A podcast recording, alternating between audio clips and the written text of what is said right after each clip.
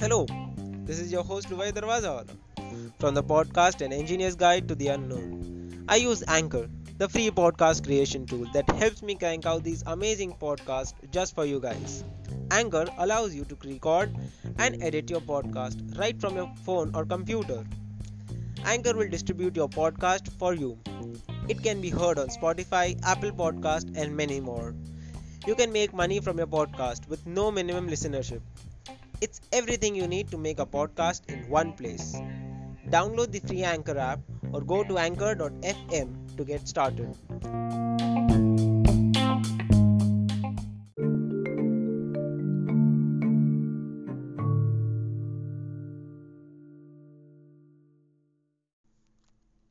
Hey guys, welcome to my new podcast, An Engineer's Guide to the Unknown, a production of my isolation during this quarantine.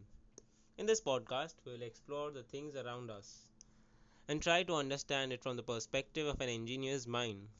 So it will involve the hows and whys of the things we encounter around. Don't worry, it's not going to be only the technical jargon.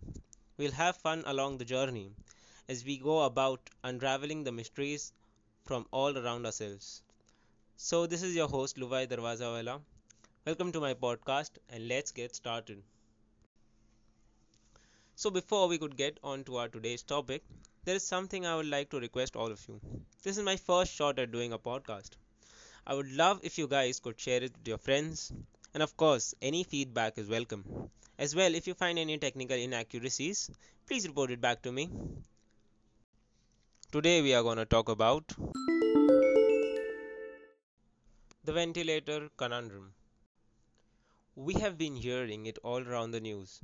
Italy has been facing an acute ventilator problem, and next in line is the USA. The hospitals are not able to cope up with the sharp influx of patients they have been receiving in such a short time. And so, the talk about flattening the curve. But what does all of that mean? Let's start with a basic analogy. Let's say there are X number of beds in the hospitals all around our country, which means that at a time the hospitals would be able to process X amount of patients.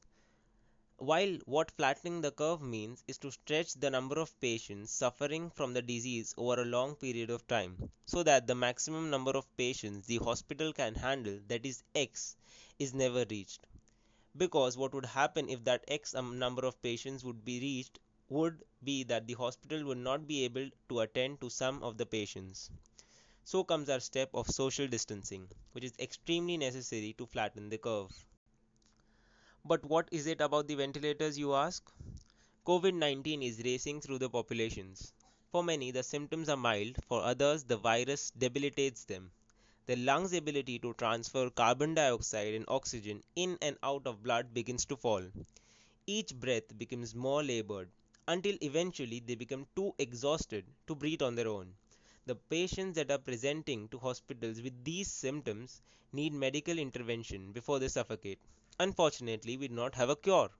The best medical treatment currently is to simply assist their lung function with mechanical ventilation. But hospitals are experiencing such huge influxes of patients that they do not have enough ventilators to cope. So, what's a ventilator? To explain it in the simplest term, it's a mechanical device that would help you breathe.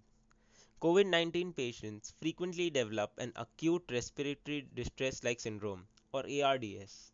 The alveoli, the small sacs in your lung that help in the diffusion of gases into the blood, that is, the oxygen from the air you breathe, as well as remove excess CO2 into the air you breathe out.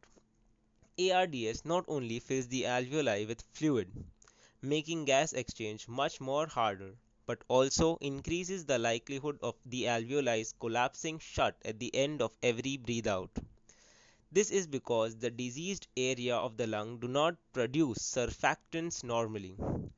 Pulmonary surfactant is a clever substance produced by our alveolar cells which coat their inner surfaces and one of its key jobs is keeping these tiny sacs open when the lungs are deflated, which is what happens in healthy lungs.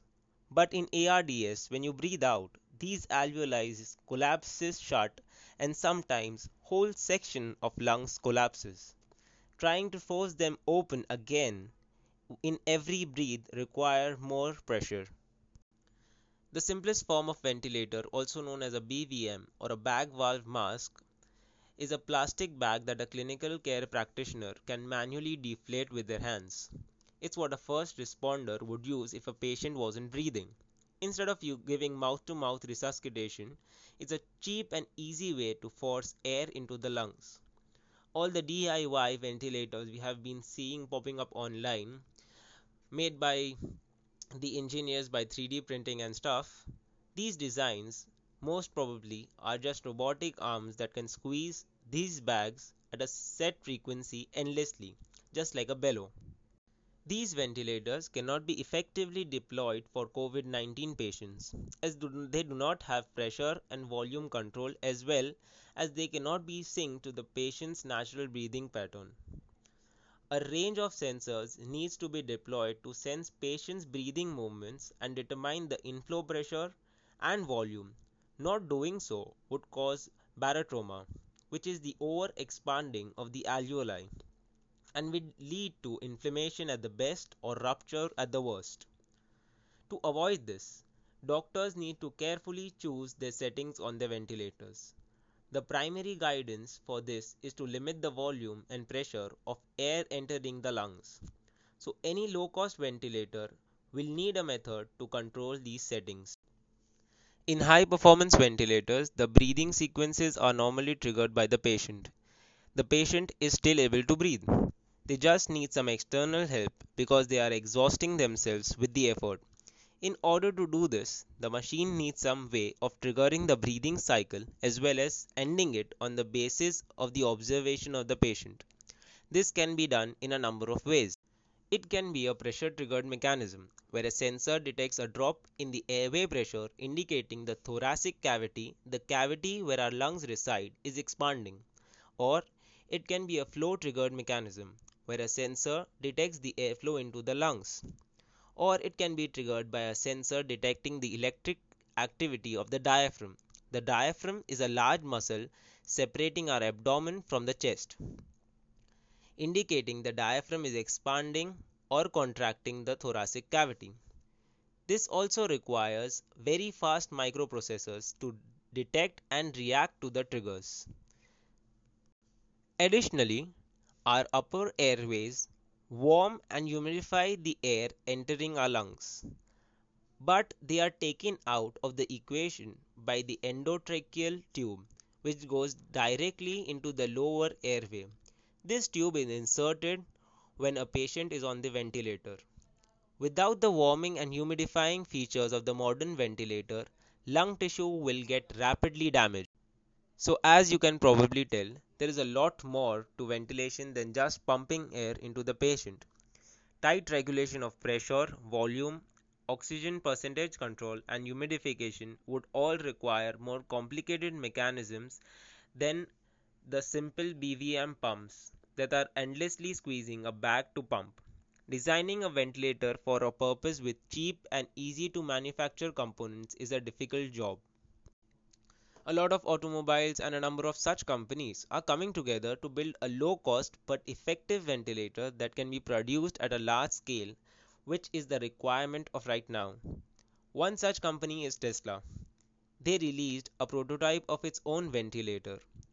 Elon Musk, Tesla's CEO, was initially skeptical about the coronavirus.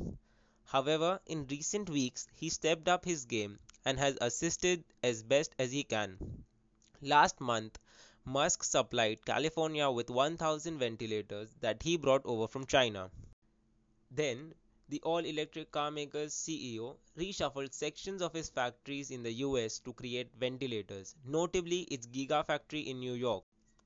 Now, Musk's team of engineers, including the VP of Vehicle Engineering, Lars Moravy, has created the first prototype of a ventilator system that mostly uses Tesla car parts the team has highlighted the importance and their significant focus on using as much as possible their own car parts. This way, they try not to add any more strain to the ventilator making companies. Or healthcare systems by taking away their already depleted amount of ventilator parts. Tesla ventilator machine will assist COVID-19 patients to breathe with more ease by pumping clean air and oxygen into their lungs. The system uses hospital grade supply system that filters into a mixing chamber which then turns the air breathable. The back end of the system uses screens that will allow medical workers to easily monitor the breathing of the patient. Tesla has used Model 3 dash screens powered by the vehicle's infotainment computer to show pressure, airflow, and volume. The feasibility of such ventilator and FDA approval is still remaining, but it is truly a step in the right direction. And here we have come to the end of our episode. I hope you guys had some fun. If you have any feedback or questions, shoot away. Or if you would like me to speak about something you are interested in my next episode, you can catch me on my email ID luvai052 at the rate gmail.com. That is L U V A I 052 at the rate gmail.com. I would love hearing back from you guys. Kiddos, until we catch back soon. Let's practice social distancing the best line of defense to the coronavirus pandemic. Let's all do our part because we are hashtag alone together.